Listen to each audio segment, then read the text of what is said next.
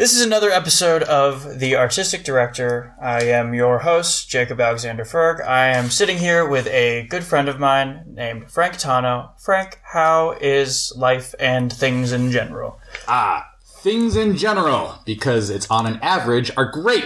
Okay. My own personal life, eh, it could be better. Th- That could be like a whole nother podcast. Oh, that could be a whole nother podcast. I recently, I, I just moved, um, recently, almost a year now. Uh, I just moved back to Spokane after being away for three years, and so I'm still, still settling. And where? How long have you been in the house that we're currently sitting in right now? Uh, we've been here since September. Okay. And for those who are listening to this way delayed, it is currently late April. Late April, yeah. And this, I think this will. I'm not. You know, I'm not even going to say the date that this is going to come out because in previous episodes I had estimated the date that it was going to come out, and those episodes aren't out right now, and it's way past the estimated date. Time travel made easy. Yeah. so, Frank, for the listeners who don't know you, can you give us a quick background of your improv history and when you have been artistic directors, or just just your improv history? Okay, improv history uh, started in Alaska with a troupe called Scared Scriptless, and that was in early 2003. And I'd uh, done what they had, uh, what was called a an open re- rehearsal. So basically, they took their practice and just opened it up for everybody.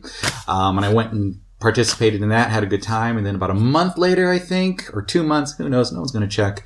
Uh, they had uh, auditions, and I went for that, and I got into the troupe. I think partly on a diversity thing. Uh, so, and then uh, moved from from Alaska to Spokane in 2000, uh, fall of 2003. So I wasn't with Scriptless very long, and found the Blue Door Theater volunteered in their box office, took the classes, got absorbed into the troupe, and then at about either 2006, 2007 was when I really started to become more of a director. I think 2005, 2006, I was sort of like assistant or like an assistant to an assistant to a director. And then 2007, pretty sure that's when I became a co-director. And then shortly after that, the executive artistic director. And I was that till 2013. And then we moved to Bremerton on the west side of the state. And we were there for three years. And in that time, I became involved with a small troupe of improvisers that we ended up calling ourselves Free Range Theater and did one show with them. It was great. It was a perfect Harold. And then, oh, yeah, right. I've never seen that happen. right. before. And then, and then moved back here. And now I'm back with the Blue Door Theater. That's an interim art assistant director. Did you audition for the Blue Door, or were you just sort of? No, at that time, they did not do auditions. They recruited strictly out of the classes. Okay, that's that's interesting. That's an interesting system that I'm sure we'll talk about later. But I want to start out. I, I started all of these interviews with the same question because I'm curious, and it's a big ambiguous question. I will preface this, answer it however you wish. But what would you say is your artistic direction? Even with the preface, I was not ready.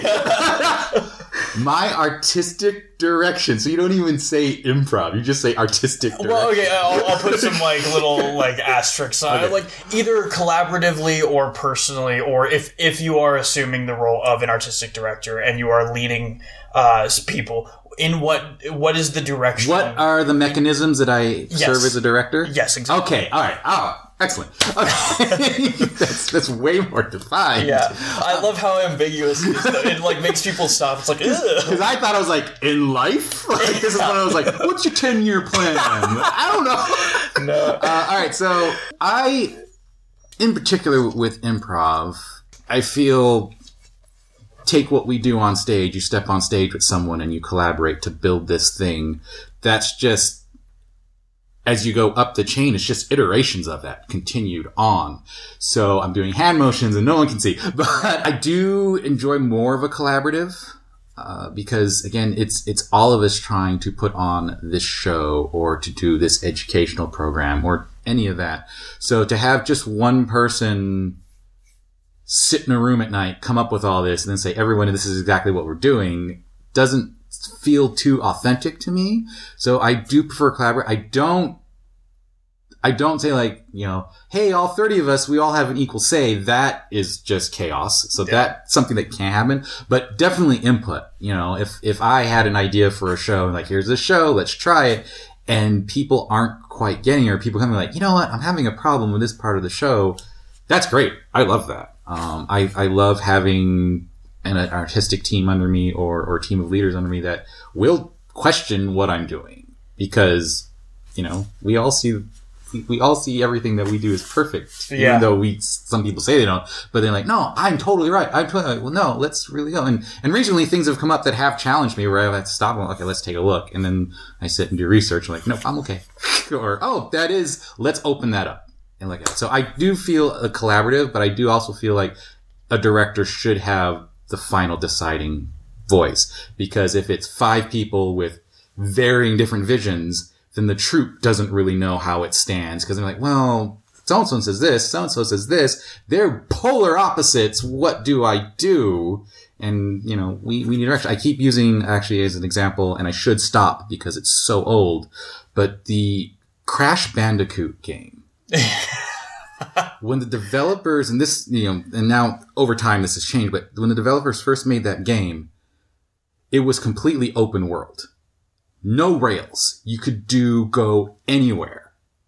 And what they found when they play tested it nobody liked the game because they didn't know what to do. Oh, even though they could do everything they didn't know what to do. So once they gave a vision and put little bandicoot on some rails which programmability made it so much easier too Uh, put it on- people love the game they're like oh this is amazing this is great so i mean we need direction uh, Yeah. eventually a mass of chaos can create a pattern but it's so much easier if you're like this this is kind of the pattern i Yeah. want can we make that yeah, pattern? there's one chaotic element Yeah. decides the pattern. Yeah.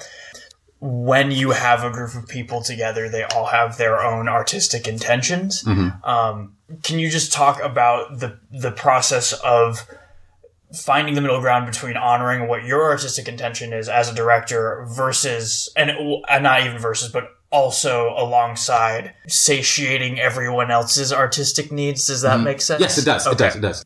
In particular with the Blue Door, uh, because we have one, which is great, and I encourage everyone to have one. Um, we have a mission statement, which is to uh, support theater and the performing arts, uh, improv and, and the performing arts through innovative education and entertainment. So every time a decision comes up or a show or something, I look at that. I reference, I go, is this serving what our mission statement is? And so if someone who I'm working with has an idea that doesn't serve that, then I feel like that's a closed, we can't really work on it. If they have something that's interesting, but not quite what I feel is the direction for a show or a class, I'll tell them develop it into something else. Like, you know, that sounds like a different show. Let's work on that as a different show and we can have that. And I, I, I mention a lot, um, Blue used to have a show called Short Stacks Oh yeah. which for me as a director was the best gift ever. Because someone would come and like, hey, I really want to do this thing where we just improvise with paper bags. Yeah. That's amazing. Write it up. We'll try it at short stacks. And if they're interested in the project, really, they'll present it to me. If they're not, it goes away. I don't have to expend any extra energy on it. And Short Stacks, just for the listener, was, if, if I'm correct, it was a series of about 10 to 15 minutes. 10 to 15 minutes. And it was just, yeah, essentially ideas that the community. Did, did it have to be part of Blue Door, or could it be anyone? Um, it was set up to be part of Blue Door. Okay. short stacks kind of fulfilled two purposes. One, try out all this weird experimental stuff. Mm-hmm.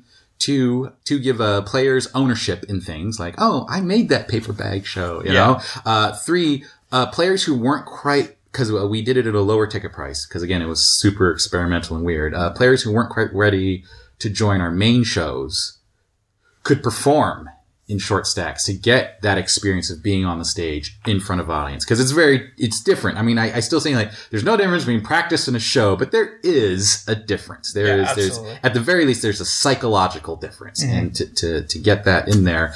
So that's short. I love short stacks. Um, I'm sad to see it not there anymore. Uh, we have something that's kind of a cousin to it now, nerve damage. So if, yeah, if someone has something that's interesting that I see value in, but doesn't fit with what I have, I think it's still worth nurturing and developing it into something. Now, if it's policy disagreements, that's a whole nother kettle of fish. Yeah, yeah. How uh, if someone is adamant about uh, a policy disagreement, is there?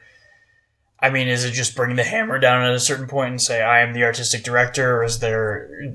Would you say it's go up against them or review the policy, or maybe a little bit of both? It's it's a little bit of both. Yeah. Um, you're, you're reviewing the policy, make sure that what you're doing is true to the policy, or what they're doing is true or untrue to the policy.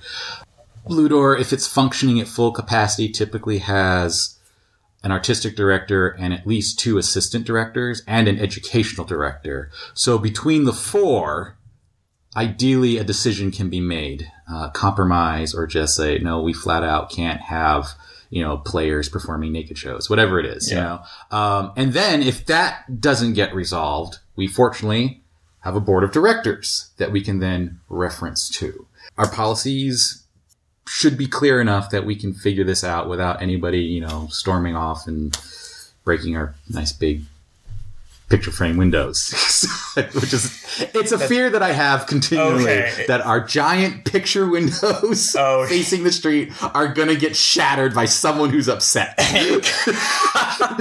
It sounded like you were talking from experience. No. Like, Did someone It's- smash the window? it's just one of Frank's danger hypotheticals. I see. I see. You were. Uh, how many years were you there? It was like three or four, right? To the artistic director Of the Blue Door, yeah. No, um, uh, about six or seven. Six or seven. Okay, well, depending on when you figure out the start date is. I don't know what my original start date is. that's. I don't blame you. But so the Blue Door is an all volunteer theater. yes, So that five hundred one c three. 501c3 Mm-hmm. and that means you get a lot of different experience levels Yes. of improv how have you gone about managing when someone is at the level sort of the short stacks level of not quite ready to be on main stage or maybe they're at they're on main stage but they're not quite at a long form proficiency is there a way that you have managed that and is there a way that you have found that you can sort of nurture people up to the next tier of performance. Yes. I have a big bucket of things I try. um, Like literally a bucket. no, it's not Okay, literally like a a bucket, metaphorical but yeah, bucket, yeah, it's, it's it's a bucket that sits next to the danger glass window going to break. I it's, it's in it's in my head. I evolved and grew into my my leadership and my directorship. You know, I only started improv in 2003, and that's was short form. And then to be put in a leadership role three years later Yeah, wow. of a long form troupe, crazy, crazy. When when when when you know life happened for all the other directors and they took off, and I was sort of last guy standing, and they're like, "No, we believe you." I believe it Laura. Like she goes, "No." I see the passion and the care you have for this place. I think you'll be okay. For that first year, it was nothing but, I hope I don't tank this place. I hope I don't tank this place. Yeah. I hope I don't tank this place. I tried a bunch of different things. Uh, you know, first year was pretty much just trying to maintain everything that was going on, which was fairly easy because it was the people that I had played with since forever. But then once we had that first audition and got in new people that I was part of choosing solely and not the directors that were before me, that's when I was like, these these people are your responsibility. Yeah. You know, for all intents and purposes, they're your kids now, and you've got to, to take care of them. The Blue Door Theater, while it's it's partially an understanding, we're a learning theater. Um, I, I use the, and it's not a perfect example, but I use the example of the those haircutting academies where you can go and pay them to get your hair Yes, cut, yeah. but but they're not like, oh, I, I work at this They're not official place, you know. barbers, like, you know, um, so I mean, and that's not to you know, 'cause some people think about that and they're like, oh, is that the quality of your improv? No, our improv is very great, uh, but but it's anyway, we're we're a learning environment.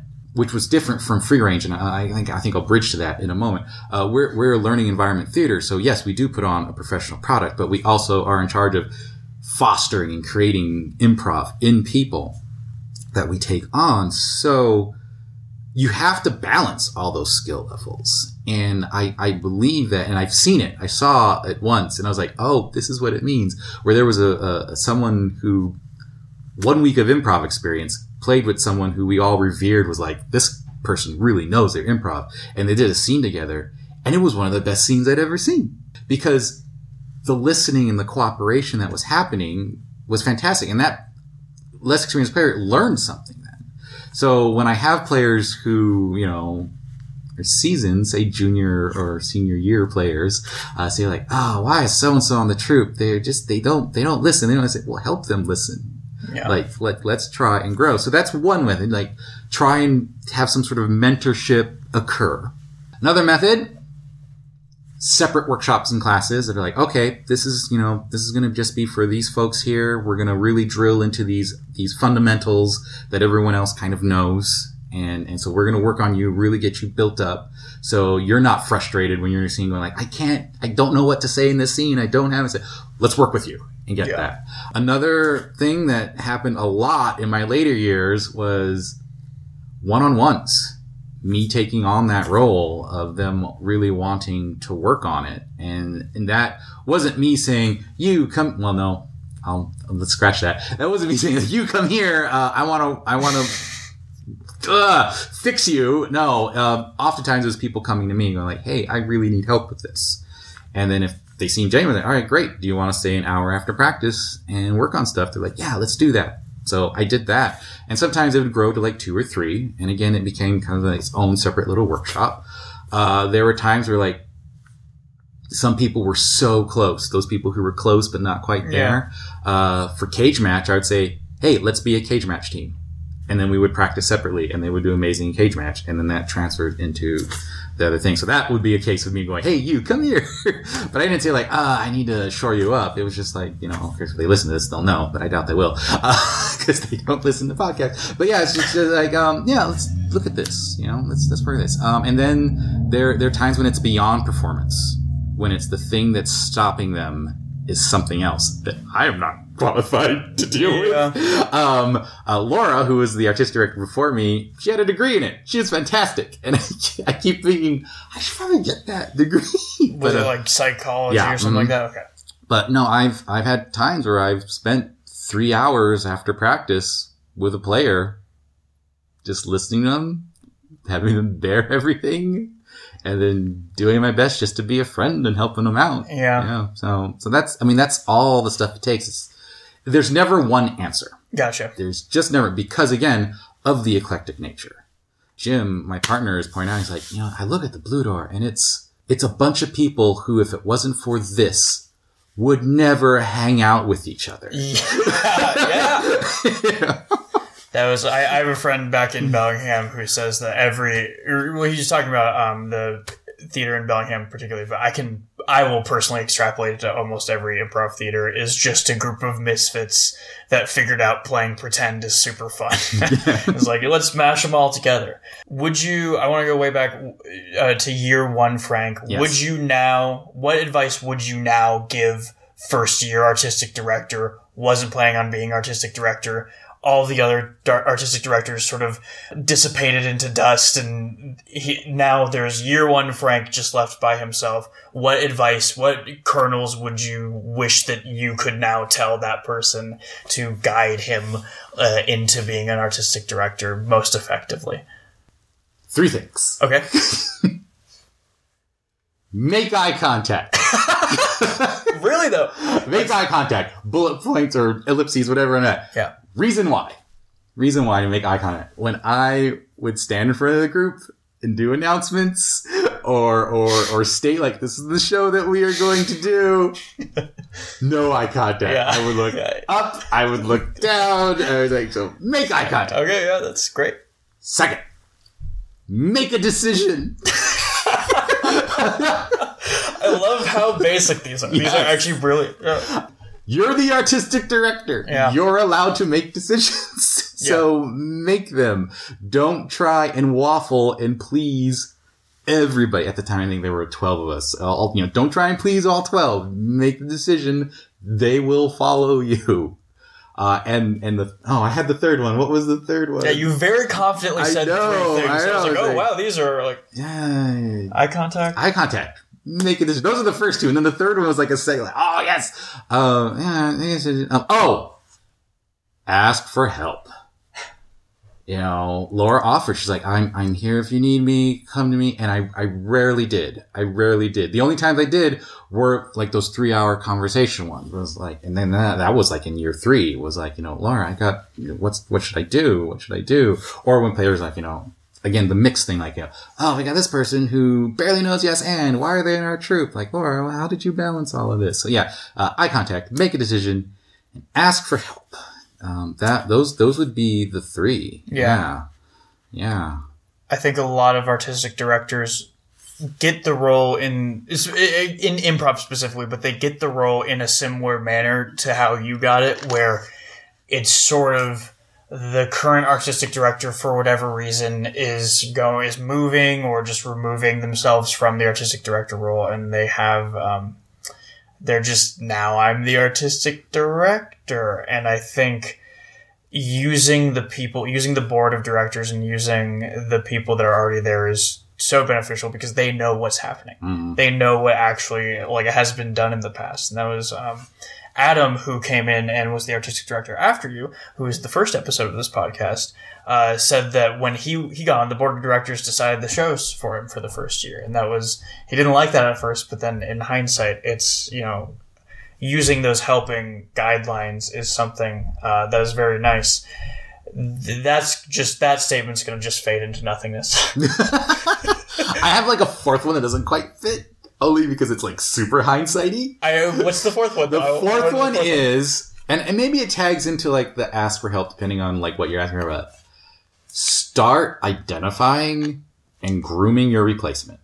So then that avoids hopefully the make eye contact, make a decision because that person already knows those things. Yeah. Because that, because I had to leave Blue Door rather quickly. Um, because Jim got a job on the West Coast, so we were like leaving, and, and I thought I had at least another year because I knew he was looking for other jobs because he, he wasn't too thrilled with his current job situation. So I was like, okay, I have a year to like groom a replacement. And then Sonny was like, oh, I have a month. Yeah. and I was like, nope. So yeah, I mean, I think that, and I, I, I, I mean, I don't know about other troops, but it, at least in Blue Door, I know that it's never really been something that's on someone's radar to Yeah. like identify and groom replacements. I'm curious what you think about the idea of having people who are not the artistic director direct specific shows because that from my understanding that wasn't typically if ever what happened at the blue door when you were in charge uh, and that's something that is starting at the blue door kind of do you think that's good to teach all of the cast members how to direct shows or do you need to really i mean you obviously need to know who's going to actually be able to pull their own weight as a director. Do you think that's an effective way to groom the next director coming up? It certainly should be open to a possibility as part of that. Um, I feel it really does depend on the skill level of that player. If a player, let- let's just use hypotheticals. We just had auditions. We, so let's say someone we took from audition uh, in December now comes to me and says, you know, and I'm not the artistic director, but if I were, like, comes to me and says, "Hey, I've been sitting on this idea for a show for like forever. And they pull it out and it's an improvised additional season of the show Alf. Okay.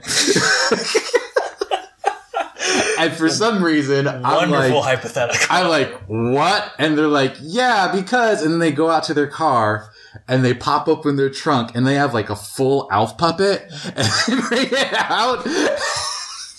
this, this is my brain. yeah, this is right? deep into the psyche. Obviously. And let's say I'm super jazzed at the potential. Okay, yeah. okay. I'm like, this is marketable in Spokane, right? And then we get political about illegal aliens and be really all over it. But, so I'm like, yes, you obviously know a lot about Alf because you got this damn thing in your Yeah. trunk of your car, right? And then they pull out the Burger King, like, Happy Meal. That's not Burger King, but like Burger King, I think it was Burger King had like disposable vinyl discs that played music and they came with tiny little Alf puppets. Oh my god. Mine was cooking with Alf, so it was Alf with a little chef's hat and a little apron. I don't even remember what the song. I just remember cooking, cooking, cooking with Alf. That's all I remember. So, anyways, and that might not even be real. so, hush, leave me alone. this hypothetical's new. Okay. Anyway, okay. my point okay, is, yeah. this person knows a heck Yeah. ton about Alf. Yeah. Right? They could probably name off the episodes in order. Yeah. You know, you could probably say, where was the episode where we finally get to see Rhonda? And you'd be like, oh, it was this one. So They're anyways, Alfredy. Alf, Alf ready. Maybe not ready to direct a show. In that situation, I would say like, okay, great. Here is so and so. They will help you direct this show. So now we've got a co-directorship thing. Yeah. So we got one person who knows material and basically now acts as a consultant to get it, make sure we have this theme down and the tropes. And another one who's like, I know improv and this is how we can make this happen. Yeah. That seems perfectly fine. That actually sounds brilliant. because Um, it's lifting both people up. Exactly. Yeah. And and I feel like if if we went more general, I was like, who's who could direct a show? I would say, well, who's able to teach improv? Who are our trainers? And our trainers easily could direct a show. I feel.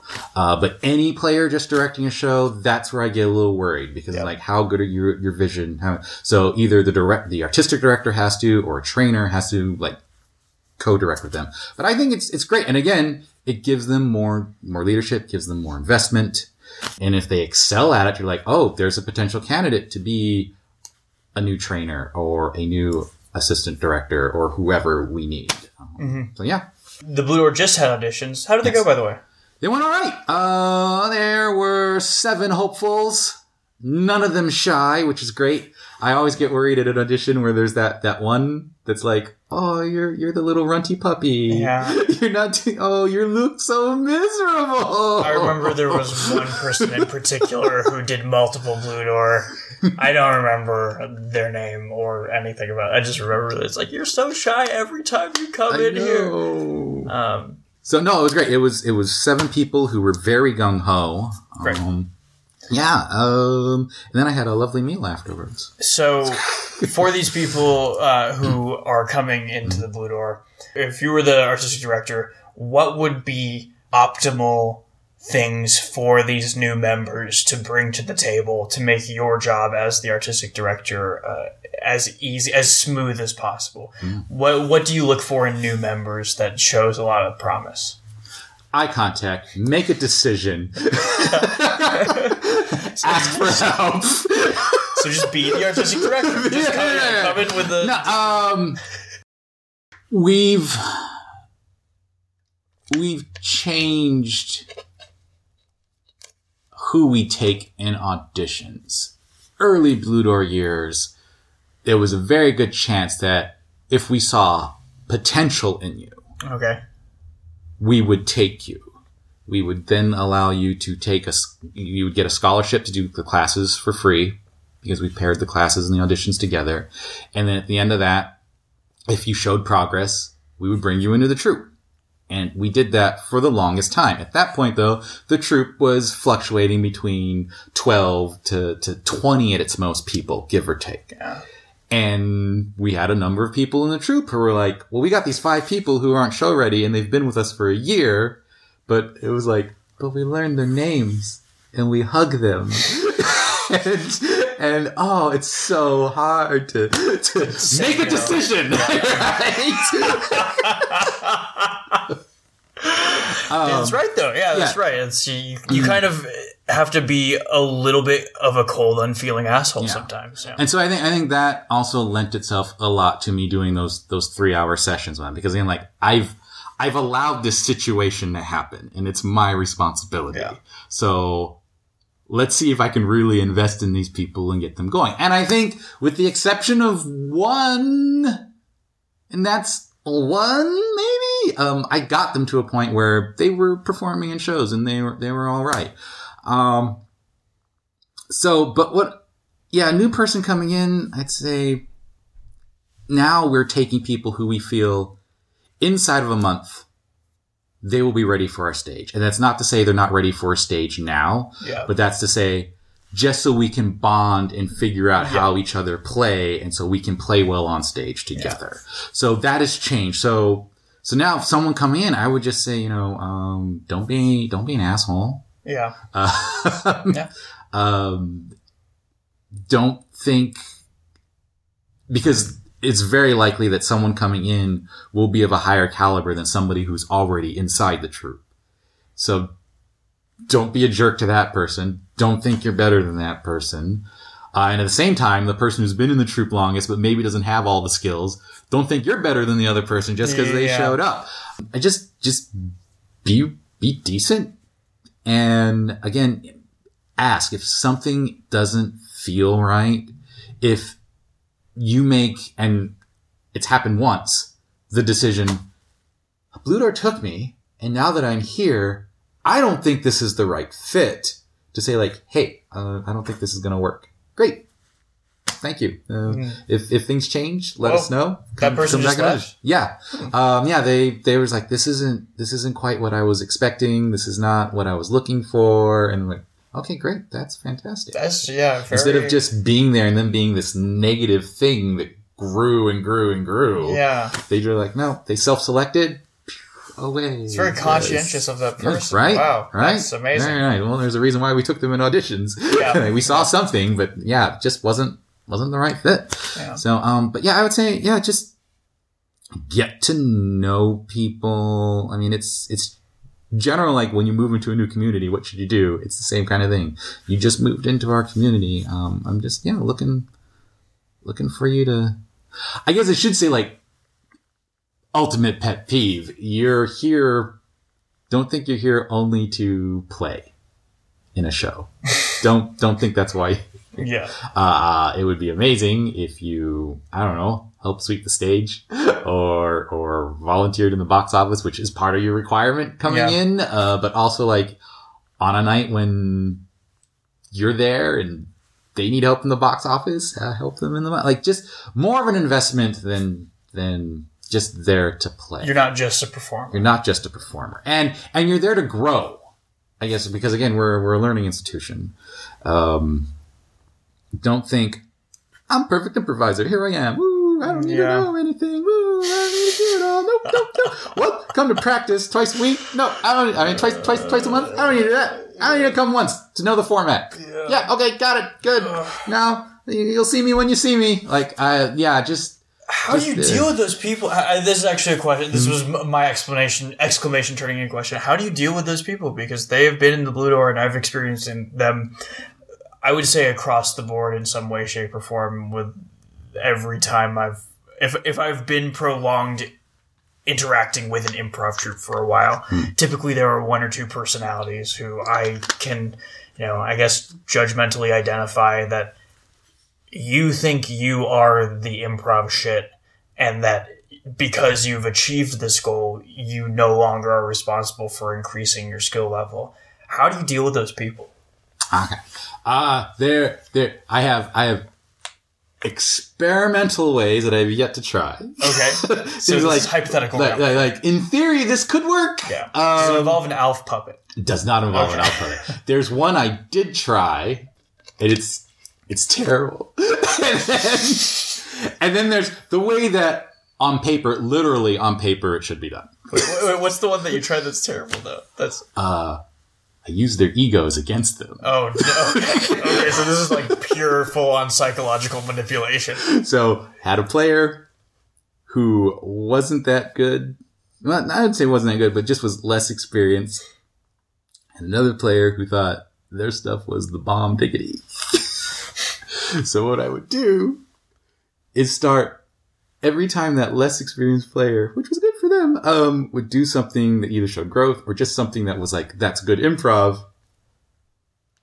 Praise, awesome Yeah. praise, awesome praise. Uh, and then like kind of ignored the other one. Oh yeah.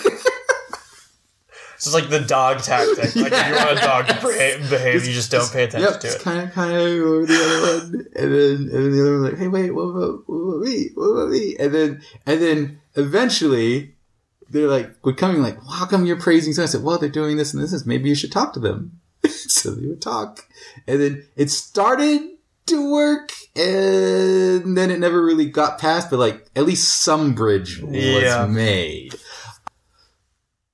The best way on paper is just make sure you've got policies that are clear in place and that you enforce them.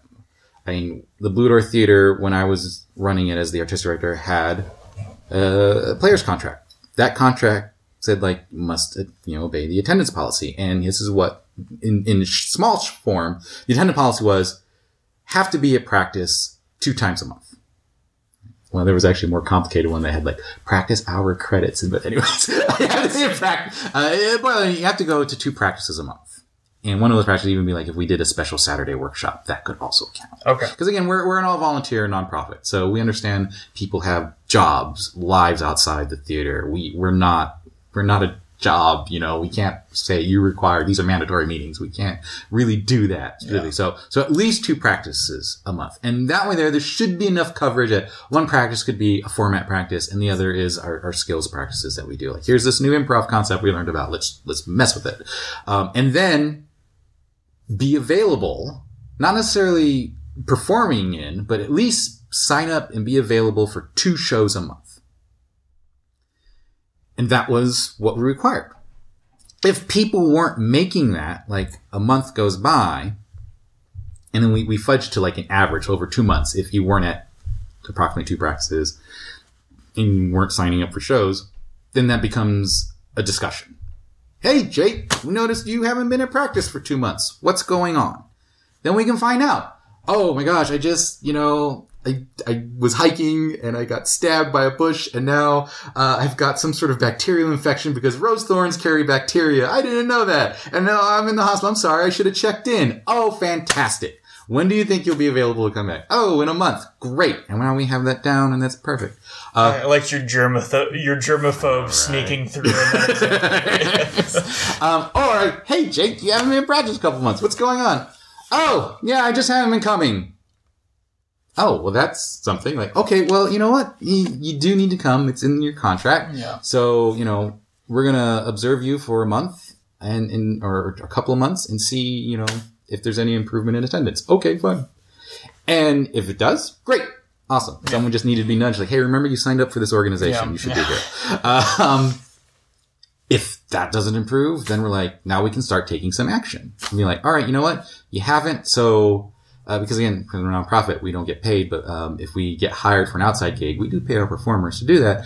So, I'm sorry, you're not eligible to do any outside gigs anymore until your attendance approves. And also, our main stage Friday show, our long form show, you're not eligible to play in that. What? Well, you're not at practice, and it's not a punishment, but it's if you're not cohesing, cohesing. yeah, that's, If you're not you're not cohesing with the group, then you could possibly be a detriment on stage because maybe we just learned these two new cool edits that we're using in this show that you don't know about, and then someone does it, and then you miss it, and now that's created a hurdle, a challenge in the show that yeah, we can probably turn into something awesome, but that's why are we working so hard against ourselves? Yeah. you know. So that's that's one way. Um, but if you also got a player who's just coming to practices and not signing up for shows, then why are, why are you here exactly? you know, and the same thing, if you're just signing up for shows but not coming to practices, and then, you know, if you have a player, you know, that, that solves the attendance thing. But again, those players who think they're, they're too cool for, Yeah. for anything, um, that's hopefully what the player reviews are about. So we have, you know, a review session. Player comes in, you got the artistic team, you're like, all right, here's a review of your progress, what's going on, you know, and then you just tell like, we'd like to see you try something more or try something grow. Like, well, that's just my style. Like, well, okay, but we're not seeing much of a future now for you in in shows. Like, there are other shows we want to do, and if you're not willing to grow into them, then I don't know, you know, like welcome to our short form show only. That's Yeah. what we're going to put you in. And then some of them self select. At some point, some of them get so frustrated, like, ah, I just want to play, but oh, we spend so much time doing these skills thing and stuff. And again, it goes down to like, cause there's these five players we just took on who don't know improv like I do. And then they just, they disappear. the fire consumes Yeah, itself. they, yeah. they disappear. Then it becomes the, hey, you haven't been in practice in six months. What's going on? Oh, nothing. Like, okay, great. Well, you're not in troupe anymore. Yeah. Make a decision. Yeah, make a decision. Pl- the player reviews is an interesting thing. Doesn't happen in every troupe. Uh, Blue Door does it, and I think it's. Uh, I personally think it's a very effective way. I have heard tale of sometimes people react very negatively to player reviews. Yes. I think there's an understanding that when you go to a player and you're like, okay, we're having player review for everyone, it is in a place of wishing for everyone on the troupe to grow.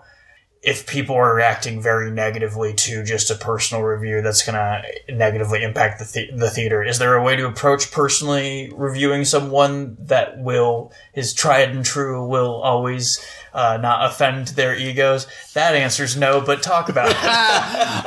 This has been something that I've, I don't want to say actively developing, but has developed and evolved for me in how reviews are done. Because yes, everybody reacts differently. yeah. Um, some people take it as personal attack.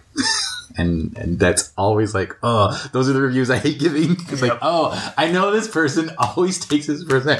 I like the word malice. Uh, and I, I like just prefacing, you know, like, look, none of this is done out of malice. All right. Okay. We both love improv. We are both trying to reach the same goal of an amazing scene and surprising ourselves with what we make. And these are things from the outside that we see. The majority of bad review reactions that I have seen have been from we, do we do reviews every six months. So it's how come I'm just hearing about this now? What? What? What? so that that that's easy enough to fix. Best practices would be and I'm a fan of it, and some people aren't. And again, it's another topic of discussion. Side coaching. Like, is this coming up in practice? Yeah. You know, are they hearing about this frequently enough so that when it's time for the review, it's not a sudden smack, boom. You play too many dominant characters. Work on your characters who are a little more submissive in scenes, a little more low profile, a little more low status. Like, Otherwise, I don't know what we're gonna do with you. What? How come? What? And what? You know. Um. But again, you could tell them that forever, and if they're that type of person who suddenly it seems like new information, um, either either it comes up side coaching during practice, or it comes up, you know, after practice. Hey, Bob, come over here for a moment. Yeah, tonight you did some good stuff, but it's it's that same sort of dominant play position. So maybe let's try and challenge ourselves being a little more versatile and, and trying lower status stuff, you know, and again, making sure you're making those those touch points. Yeah. Touching them, not touching them, but uh, you know, content, know, letting them know and giving them those sort of like micro review feedbacks. so it doesn't feel like one big blow at, during the player Yes. review itself. And then they will always, always ask for an example. Yeah. So it's best as a director to document a few examples. Yeah, come preloaded. Yeah, just so that you can say, all right, well, in this particular situation, this particular situation. Otherwise, you know, you're left with like, well, it's the, the idea. And it's like, well, give me a specific example. And then maybe, you know, if it's one weird thing, um, they, they have a response like, oh, you know why I do that? It's because my father abused me, and that's why I have this problem. like, okay, well, that's not for us. Yeah, that's the, that's the three hour. But- that's Laura. but now I understand why you do it. Yeah. So let's let's like, is there a way we can work with that? Yeah, but you know, it's I definitely feel like giving them constant feedback, not Okay. necessarily as a formal review, but at least something so they know, and you can watch them try and go at it, and then if you're giving them feedback enough that constantly, you can try. Like if they don't get it the first time, you can try giving it a different way, and a different way, and a different way. So you've got like these these multiple ways of trying to convey this information, as opposed to again one sit down meeting in the green room, Yeah. flanked by two other directors, all looking at the other person and Yeah. going, "We think you need to smile more." you know, um, I've thought about this idea quite a bit also, and I think it's these people who react negatively, they take the note, they take their quality of improv and equate it to their quality of person. So how good they are, and they've, they've almost, uh, inadvertently, and this is maybe presumptuous, but I'm going to presume they've almost inadvertently attached how good of an improviser they are to how good of a person they are is there a way to foster a culture that can dismantle that connection or is that so specific to those people that it's almost that'd be going so far out of your way to try to fix them Yeah, uh, I'm I'm not qualified enough myself to maybe Laura could, uh, Yeah. but the, the the problem it's a systemic problem because we all have it to some degree as improvisers. This is such a personal craft. I mean, every decision you make on that stage, you're pulling internally from you. yeah it's part so of you yeah, so that's why it's so difficult. That's why some people, yeah, take it as like, like, well, that's that was the choice I made. Well, I'm not like you know faulting your choice, uh, which was a, a difficult thing for me to come come to. This is like you know like any choice. Like so so I try now when I side coach, you know, just as a side, like you know, oh, they should they should really get in that that pancake batter. They should no that that's my choice. So instead, I should like make a choice. There's a bowl of pancake batter. Do whatever you need. Like, whatever. Just like, you know, like, she just said she loved you. You know, just remind them that, oh, that's, that's something I should That's- do. yeah. And whatever they do, whether they reciprocate that love or they deny that love, but just make that choice. So I'm not, you know, because it, it's personal. It's personal. So I don't think there's a way for, especially for those people who have let it consume them so much. And I think the only way to do, I guess there is a way. okay And the way is to say, stop doing improv for a year. oh okay yeah Go do something else right yeah now. So you can learn that you have more value than being yes and if then on the stage. Stop it. yeah So that would be the, and yeah, go, go take up toilet paper roll crafting. Here's some yarn, some toilet paper rolls. I mean, I, I've heard the best thing an improviser can do to make themselves better improv is not improv, is do other things in your life that don't relate to improv. And I think we've both met the people, and I, I would say that I was kind of this person when I was a little bit younger, where it's like, the, your life is just centered around this idea of improv, and there's really nothing else interesting happening in your life. And those other interesting things are what you can pull into improv to make it seem interesting. Uh, again, that idea is just going to fade away. oh, before it fades away. Okay, great. Uh, great. players who think they're too cool to learn anything. oh, yeah, yeah, Uh, yeah. yes, So, yes, yes, so, so other other things. I think um, find someone who is better than them, or a group that is better than them. This is psychological manipulation. Uh, yes, again, and and either have them perform with them in a special show, or have them see them perform. And it's worked on the Blue Door. Uh, Blue Door, you know, we were pretty good, pretty good. But then uh, we had Instant Theater from Canada come do a workshop with us, and then they performed in an exhibition uh, cage match, and we'd never seen anything like it. Yeah. And a lot of the players were like, holy crap. I can't do that now, but I want to do that. Yeah, it's And that- humbling. yeah, and boom, accelerated them up. And then the Great. other, the other thing I tried, my third year as director.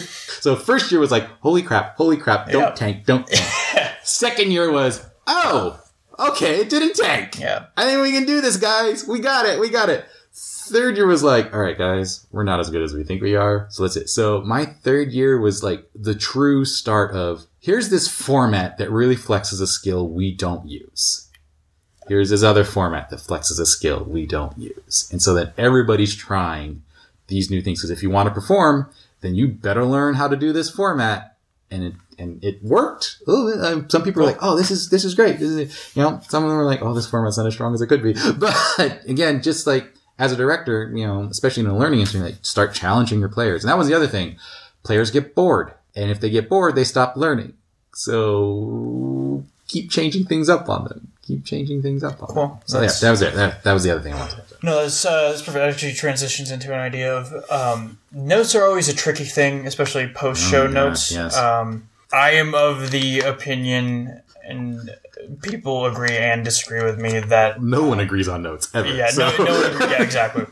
I think that uh, the artistic director should be the primary giver of notes. Um, I I'm curious what you think about the appropriate fashion. And let's just say a hypothetical: uh, five people just get got off stage. Uh, they're in the green room. They're reviewing the show. What do you think is the appropriate way to undergo a note taking process? And you can use in general or at the Blue Door specifically if you want. I I am probably not the best one to to give opinion on it because whether it's my cultural background or my genetic background or just my low self-esteem, I welcome any kind of negative criticism. From anyone to anyone? Or, Well, or no, that's, personally? I'm, Okay. I'm starting at a base Okay, level. I We're I building see, I see, I yes, see, yes, yes. Um, um, because I understand and I accept. Again, none of this should be coming out of malice. Now that is not true for some people who give notes. Some people have vendettas. oh, yeah. but um, but I believe that if someone tells me, Frank, you weren't seeing the edits, then I'm like, crap. I better start figuring out why I'm not seeing these edits. Or if I'm like, ah, no one noticed I was eating an ice cream cone. No, that's not what happened. What happened was I wasn't clear enough that I was eating an ice cream cone.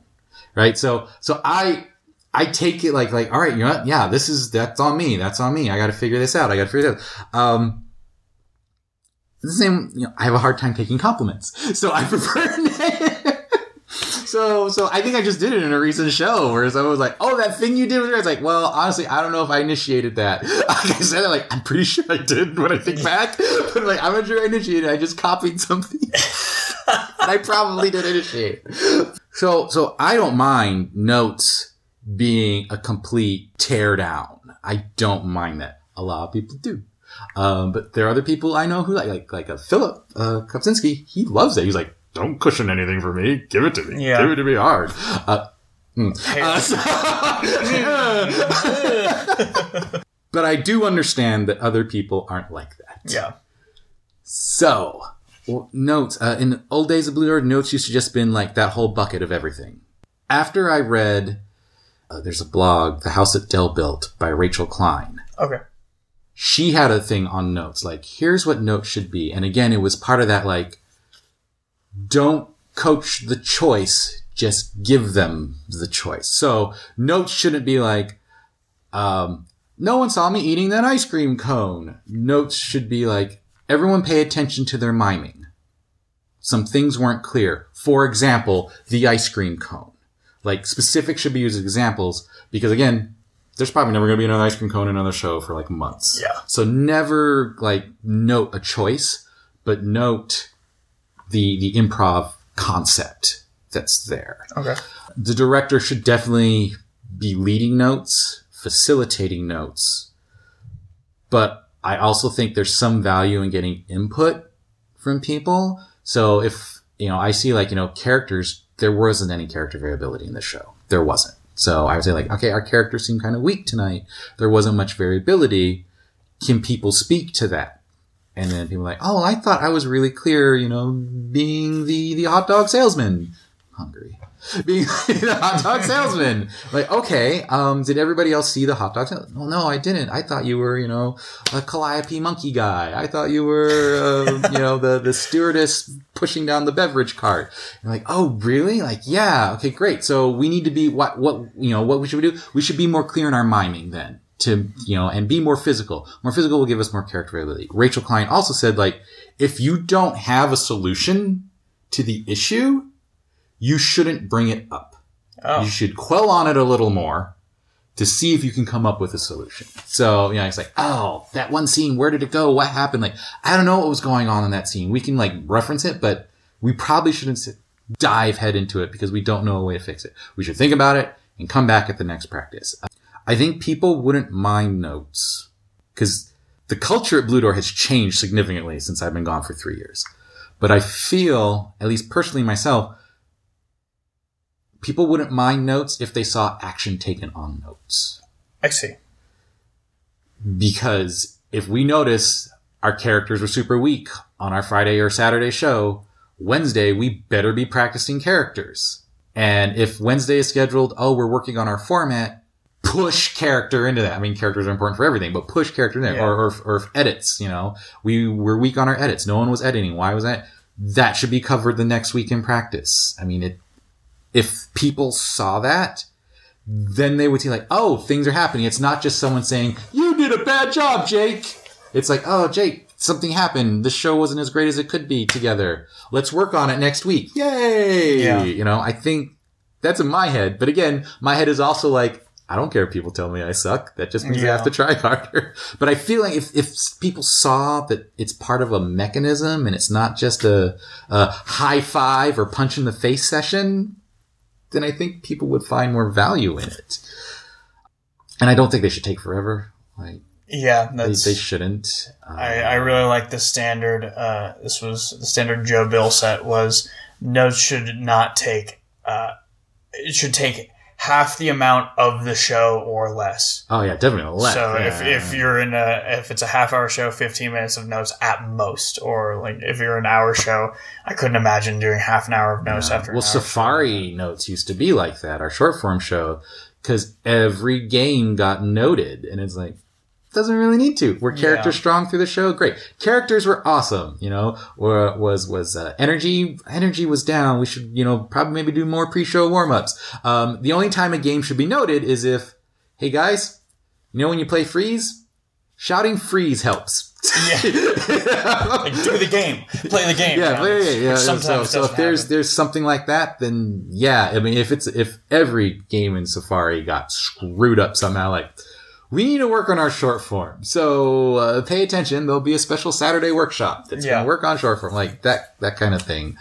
Uh, what do you think about people in a show giving notes, players in a show giving notes to other players? How should that be approached?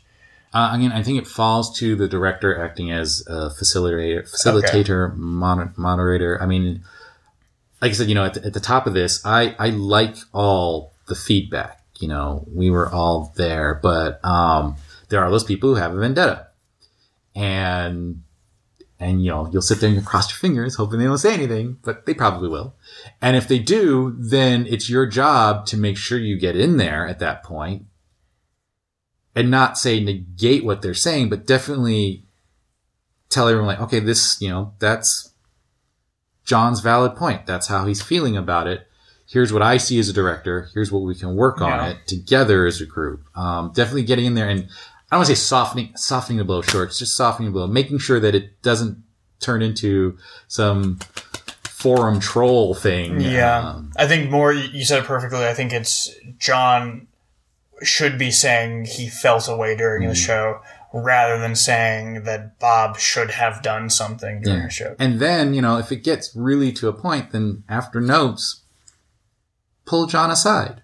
Yeah. Or if you see, like, I saw this and I wasn't in a position to do anything about it, but there was a, a player who was very upset about the roles that they were getting in, in the scenes. And then somebody else said, well, you know, you can do this to take control of that. And that was it. That was all that was said. And I could still see that that player was still upset.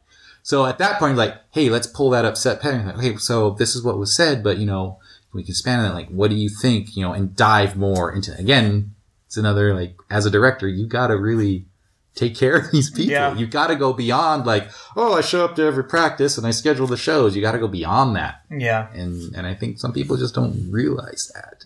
you've been talking a lot about one-on-one, Mhm. and I think that's very important and also highly overlooked because that's improv teams are not only. I mean, again, a group of misfits kind of mashed together playing pretend, but also constantly evolving. That's something that's been happening at the Blue Door particularly a lot. Is that I come back to Spokane over the past like four years. I would come back, you know, one or two times a year, uh, and the troupe never looked th- quite the same. There was always. I remember there was a couple times I came back and I was like, "Holy shit!" Almost everyone here I'm really not familiar with, and that was a it was a very jarring experience because I came to know and love a certain cast of Blue Door members, but just as time goes on, there are going to be new people who are entering in, uh, and there's going to be old people who are leaving. So, how do you keep what the Blue Door means? How do you hold the mission statement and the intent of the Blue Door with a constantly rotating cast, or just a theater with a constantly rotating cast? Eye contact, make a decision, and this is why. This is why. Okay. okay. Eye, eye contact shows you you're sure about what you're doing and what you're saying. Yeah, And I feel as long as that is communicated in theory again on paper, if it's communicated to the players, this is what this institution is about. And these are the ways we try and achieve that. If that is clear, that's one thing that helps. It's one hurdle taken off the track. Yeah. The next is supporting each other and liking each other. you know, just just supporting each other. It's it's it's down to sort of a bonding thing. You know, um, making sure there are other avenues again besides practice and besides performing that we can be together and learn about each other more. In the past, you know, the Blue Door had their their volunteer appreciation party in the summer, their their end of season. Uh, we just go with regular calendar year, so the end of season in December volunteer appreciation party and awards. Although awards is in quotes because then it just became this sort of improvised award show, which I enjoyed, but some people don't. Um, and then uh, we had our, our our annual water gun fight because I am a water gun nut job. So um, and those were at least three distinct moments where everyone could gather together. They could talk shop if they wanted, but no one really had to perform. No one had to do anything. We just hung out, learned about each other. Um, and then I'm, I wasn't as good at it as I wanted to be, but only because, and this I'm sure is controversial, I find very little scripted theater I enjoy. But mark that on the timeline. And there's this, Um, the whole episode is just going to be that quote. Frank Tano. uh, for various reasons, but um, you know, we have a few players um, that get cast in scripted things, and that's something they enjoy. And I unfortunately do not go to those productions as much as I should to support them, and just to see that, you know, just to show that we're invested in each other beyond this. Yeah. because that only helps foster trust, and trust is the most important thing to have on stage. So once that's all there, ideally, if we're a whole group that trusts each other, that makes things like notes easier to do. Mm-hmm. That makes things like reviews easier to do. That makes things like Frank wants us to do a show where we all have to be on stage You can never leave. Okay, I'll give that a shot. You know, so so yeah, uh, we we've got to you know I I mean I again I don't have much experience in other uh, theater things, but I feel in improv we have to have those outside family bonding moments. Yeah. Um, we used to a lot, and unfortunately, it hasn't. And I, I, my own personal opinion is actually no. I've heard from other players; they too have said that this seems like a detriment now. Uh, after shows, we'd go out to some late night restaurant and eat and just chill, talk more about notes, talk more about the show. Yeah. you know, um, we don't do that anymore. I remember when I was performing with the Blue Door, that was almost the f- sometimes funner than the shows. The Yeah, shows would be a um, blast, and then everyone would go out. And it also went beyond the performing troupe members, the volunteers. that's a came as too. well, and that was a way for for the larger organization to bond. So now it just wasn't like, you know, and I I'll admit it, and I feel horrible saying it, but I don't know the names of our volunteers in the box office right now, and that's horrible. I know their face, kind of, Yeah. and like twice now, I'm like, who's that guy? What's his name? like, oh, that's so. Oh, okay, all right, great, great.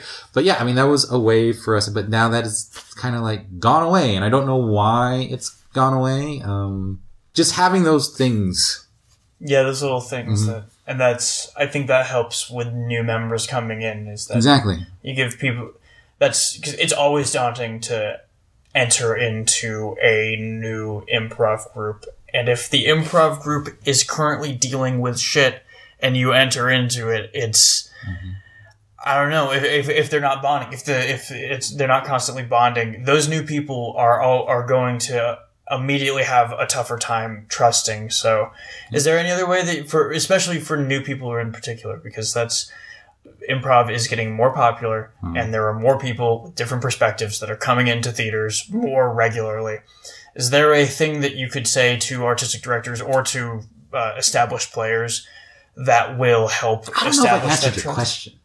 I don't. what was the first question? Uh, Something about new people. It was how do you maintain the artistic vision Yeah, with sure, let's- constantly let's- fluxing? lump all that into some Yeah. sort of I do feel like, yeah, if it's just a bunch of people who genuinely enjoy hanging out with each other uh, and trust each other, that makes the clear artistic division laid out by the director an easier. It shouldn't be a pill as well, but an easier pill to swallow, an easier vision to to grab onto.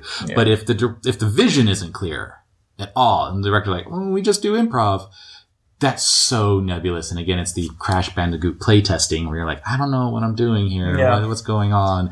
Oh, I have to go collect those fruits. Okay, yeah, now I got something. Yeah. You know?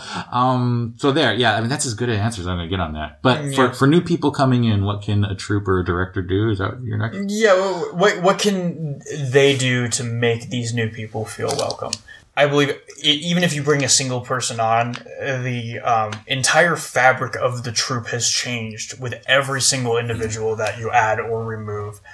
What are things that you can do to ensure a seamless transition of new members? Because there will always be new members, so it's something that you have to focus on. Yes. Uh, something new that the Blue Door doing that Blue Door is doing that I'm really jazzed about. So after auditions, what used to happen was either they would go into class, the, the like especially if they on their application like I have no improv experience, but they just surprised us in auditions. We put them in the class for free. At that time, it was eight weeks of improv, so they got all that, and then they would start coming to Wednesday practices as an intern, or they would just immediately start coming to Wednesday. Like here you go, Yeah. you know. Um, but as we all know, uh, when you buy a new goldfish, you keep them in a little bag and you put them in the tank and let them acclimate first to that water temperature before Yeah. you release him. so, one thing that Blue Door does now, um, they, they call it a boot camp, essentially. So we take all the people who've auditioned and we've taken, we put them through their own special class where they, they learn, you know, Blue Door style and, and, and all of that and, and, and improv skills and fundamentals that we focus on at Blue Door. And what that does is it creates a nice little cohort. So now you've got four or five people who have had a chance to bond in their own group. So when you do plunk them now, you open that bag and they swim out into the, the fish tank, they have each other to rely on so they don't feel so alone. The main troupe now sees a new organization into the troupe Yeah. and doesn't be like, like, oh, look at Sally. All by herself. Ah, Sally, ah, Sally. But now they're like, oh, here's five people. Who are these five people? I'm genuinely intrigued by these five people who have this, this bond between them.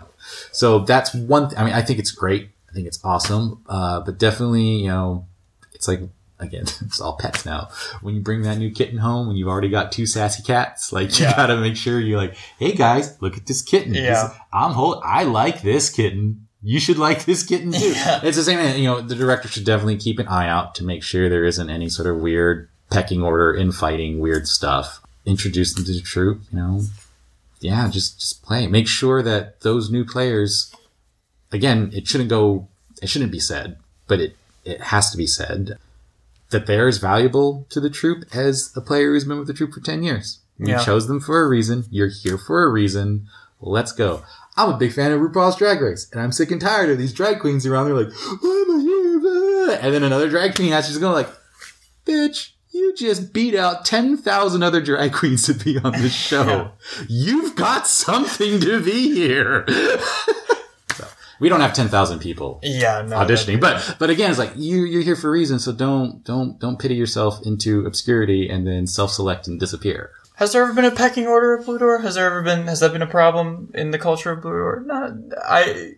Of when I've been there, it hasn't been. No. If there is, it hasn't been super explicit. I I see some I wouldn't call it true pecking order right like now. clicky kinda yeah, I would say it's it's definitely way more clicky Yeah, than it used. but it's just to like a be. small group of three people that aren't trying to like take over or anything like that. Yeah. So, yeah. No, I mean, we haven't hit a point of no return on Blue Door. Yeah. Thankfully. Thank- thankfully. And then something else you said. You said. uh so they in boot camp they learn the Blue Door style. I'm personally curious, and this might be a difficult. Mm-hmm. what is the Blue Door style? What is the Blue Door style? Yeah. I don't know anymore. What was the Blue Door style? Blue Door, especially when I first joined, very much focused on narrative. It's narrative, narrative, narrative. In fact, it was a joke by the other troupe that was in town at the time. Blue Door can't do short form. Blue Door does middle form. short form games were typically ran longer, had more of a narrative arc, Yeah. which that's not to say short form shouldn't have a narrative arc, but it should definitely be shorter Yeah. than middle form. Yeah. Um, so it's definitely narrative focused. And when I, I became artistic director, I did focus on narrative. But then I also looked at other things that troupes were doing, and I was like, oh, you know, here's this concept. But you can use that concept to tell narrative, but it's in a different way. So let's look at that. Let's explore that. So I think it still focuses, I think the focus is still telling a story. I still think it is. But now I think boot camp is, I don't know, because I've only been to, to one boot camp class just to see what it was about. But I think it focuses more on now, like, here are the tools that we use at Blue Door. If someone comes up behind you and double taps your shoulder, that's how Blue Door initiates a swing gate. So remember that. Yep. Like that. So I think it's more like, let me give you a tour of my kitchen since your house sitting for me. This is where I keep the spoons. This is where I, I keep see. the knives. I think that's majority of what, what it is. And I, I think this is all me guessing. It's less like Blue Door is narrative. We tell stories. This is story. And I, I think there's, there's probably a storytelling component, but I, I don't think there's the override of like, oh, we just learned swing gate and transformative edit. Great. Let's practice some. Oh, and let's also tell a story when we're doing it. I think it's just like, let's just practice this so we know how to see it. Yeah. So the style is more technical rather Mm, yeah. Mm-hmm. than substantial. That's a terrible word to Yeah, use, yeah, right? yeah, yeah, but yeah, substantive, you know what I'm talking about, Mhm, yeah. mhm, mhm.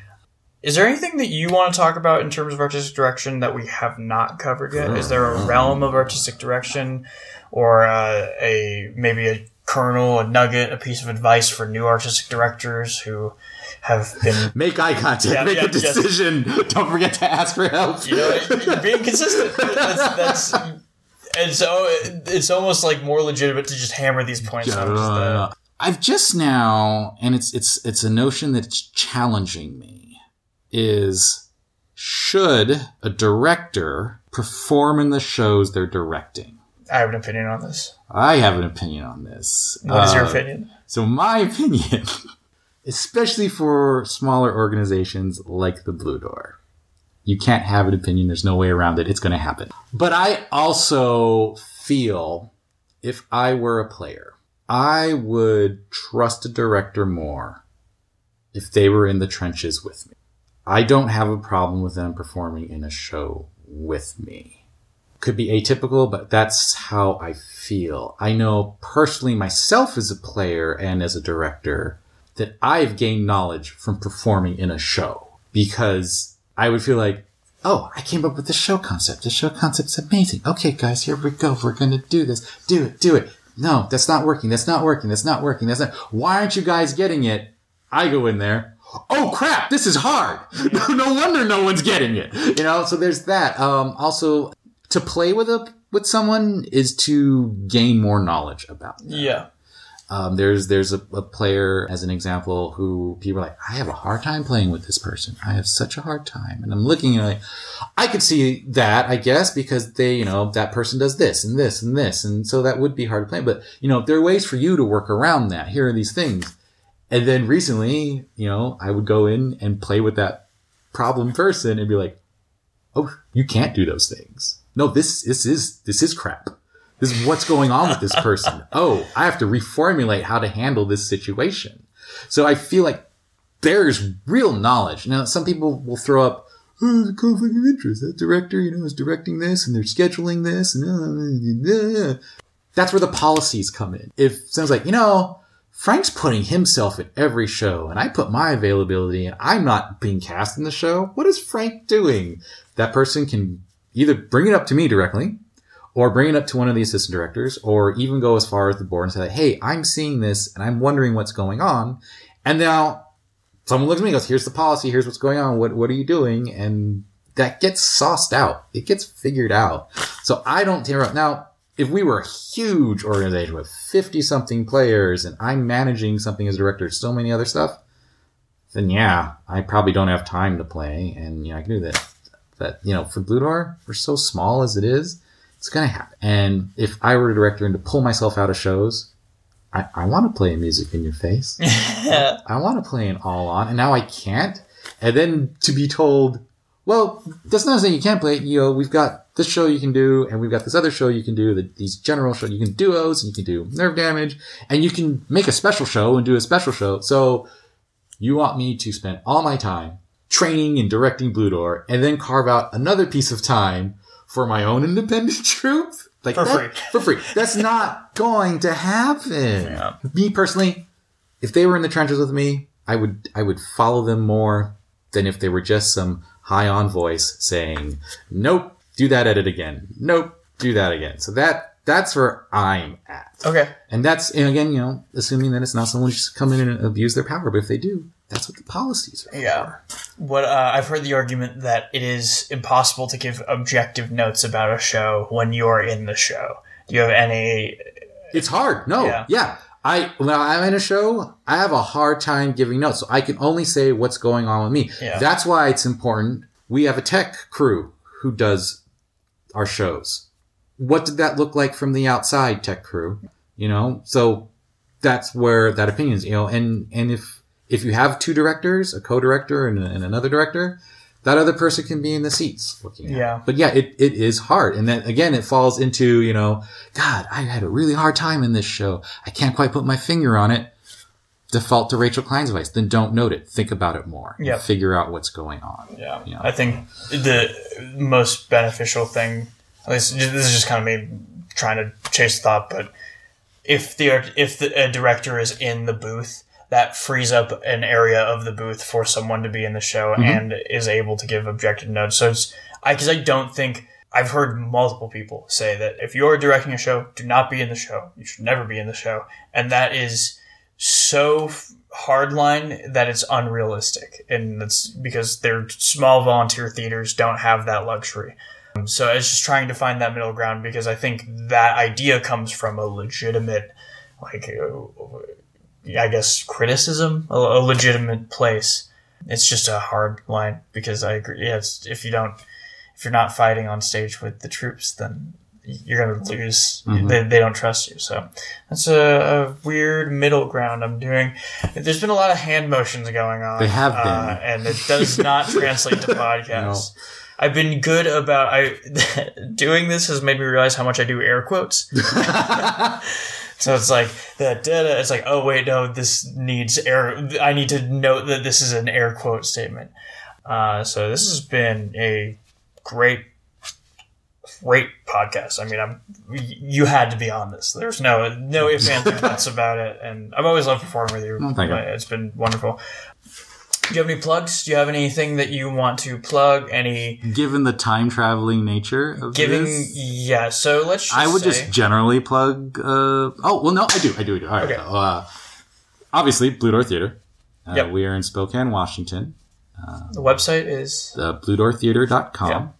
I think it's set up so that if you type in RE or ER for theater, it'll still take you to the same place. nice. Of course, Facebook and all that stuff. Yeah, we do shows every weekend here. Uh, it's great. It's amazing. And then I'll also plug Scared Scriptless in Anchorage, Alaska. Okay. Check out their website, Yep. scaredscriptless.com. And then I will also plug a Free Range Theater on Bainbridge Island, the little nascent troupe I helped set up. Is it still going? Still going, still yeah. going. They do uh, like quarterly shows because it's just it's just three of them or four of them right now. I'm uh, well four, but I think it's just like three full time uh, doing it. And yeah, and then maybe maybe a free range theater reunion show at some indefinite point in Walla Walla, Washington that we're hoping we can get Stephen and Mel to come and watch. At least I'm just hoping. So, Um, oh, and I've had. I'm so glad I remember this. I want to end these with what is. It can be anything at all. What is one thing? What is a recommendation you have? A movie, music, lifestyle choice, anything. Just one thing that you can recommend to the. I'm. I'm just that. I don't know. I've meant to do it every single episode, and this is the first time I've ever. I have so many things to recommend.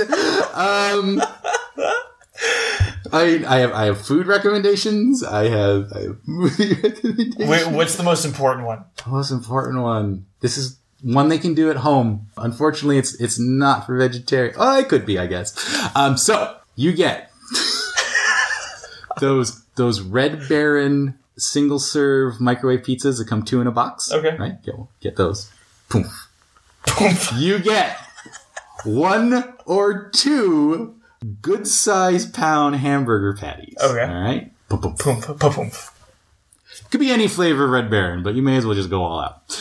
and then You microwave up those Red Baron pizzas or put them in the oven if you're a patient person. Mm-hmm. You grill or fry up those hamburgers, and then you take the Red Baron to those pizzas, and those become the hamburger bun. And you just put the burger in the middle of that. And then you just go down on it. That's that's my recommendation. That is the most Frank Tano recommendation I could have ever hoped for. Perfect. Frank, thank you so much for Thank you, being on Jake. the podcast. Uh, you can find more about me at jacobalexanderferg.com. There will be a Facebook page for this podcast. Probably now. probably now. It'll probably be the artistic director with Jacob Alexander Ferg. Oh, this is actually something that I've been going back and forth. Sh- should the podcast name be the artistic director done, boom, or the artistic director with Jacob Alexander Ferg. Uh, I like the flow of the full name because I don't. I've had a I've had an issue with Jake Ferg. It's just too the way that I describe it to people is it's trying to be Jack Black and it's not achieving it. I think that's only you. Maybe that's only me. maybe it should just be with Jake Ferg. I mean that's how I do like the full name. though. Jacob Alexander Yeah. Ferg. There's it. I feel like Alexander flows nicely between Jacob and Ferg. It's just like Yeah, yeah. nice Jacob little- Ferg sounds weird. yeah, Jacob Ferg definitely sounds weird for Jacob sure. Alexander Ferg sounds alright. Yeah. So do you think the full the full Yeah. it's, it's a mouthful, but it's easier to find. That's the thing. Okay, Yep. great. Yep. I've made my decision then. uh, thank you so much, Frank, and uh, yeah, thank you also, listeners, for listening. And we are done. There was a thump in the background. Yeah, there was. Now.